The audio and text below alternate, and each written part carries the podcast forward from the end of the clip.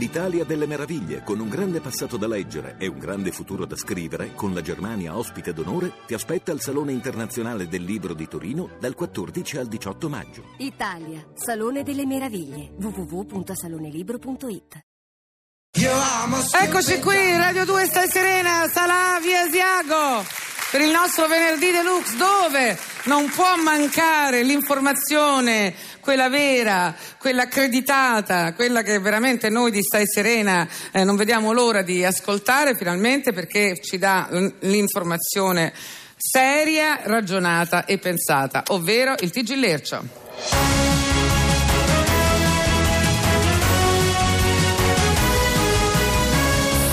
Buongiorno. Buongiorno e buon pomeriggio a tutti, benvenuti a questa nuova edizione di Lercio News. Iniziamo subito dalle notizie più importanti di oggi. Amore virtuale, chatta con lui per un anno, poi scopre che era un muflone sardo. Marito distratto trova l'amante della moglie nell'armadio e lo indossa. Fallito il primo raduno mondiale degli educati, nessuno è voluto entrare per primo. Parla Ritz, il gatto ateo, non c'è nulla dopo la settima vita. Ingerisce un litro di LSD per sfuggire all'arresto, scappa a bordo di un arcobaleno. Molto, molto poetica questa, complimenti. Sommando le citazioni di Bukowski su Facebook risultano tre libri in più di quelli pubblicati. Scienza, nel 3017 il buco dell'ozono sarà l'unica via di fuga per gli abitanti della Terra. Ma è il momento del nostro approfondimento sull'Expo con una notizia che ieri ha fatto scalpore. Padiglione della Russia invade padiglione dell'Ucraina. Con questa prima azione Putin mira ad invadere tutti i padiglioni delle nazioni presenti all'Expo. Per ostacolarlo, alcuni camerieri dello stand dell'Ucraina hanno scagliato due molotov alla vodka infuocata contro il padiglione invasore, ma i sommelier russi le hanno bevute al volo durante la combustione, giudicandole comunque non abbastanza forti per noi veri russi. Ma a quel punto i sommelier hanno conquistato l'area dedicata alla Crimea, che sta attualmente resistendo sparando badanti cannone contro i nemici. E proseguiamo con altre notizie di esteri. Preghiere non esaudite, Vaticano ritira dal mercato milioni di santini difettosi.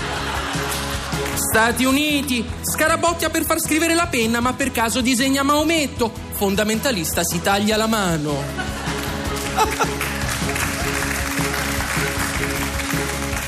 Calcio, mostra le corna all'arbitro, ma lui è un fan del metal e lo abbraccia. Nuova apertura di Papa Francesco, sì al preservativo, ma solo durante i preliminari.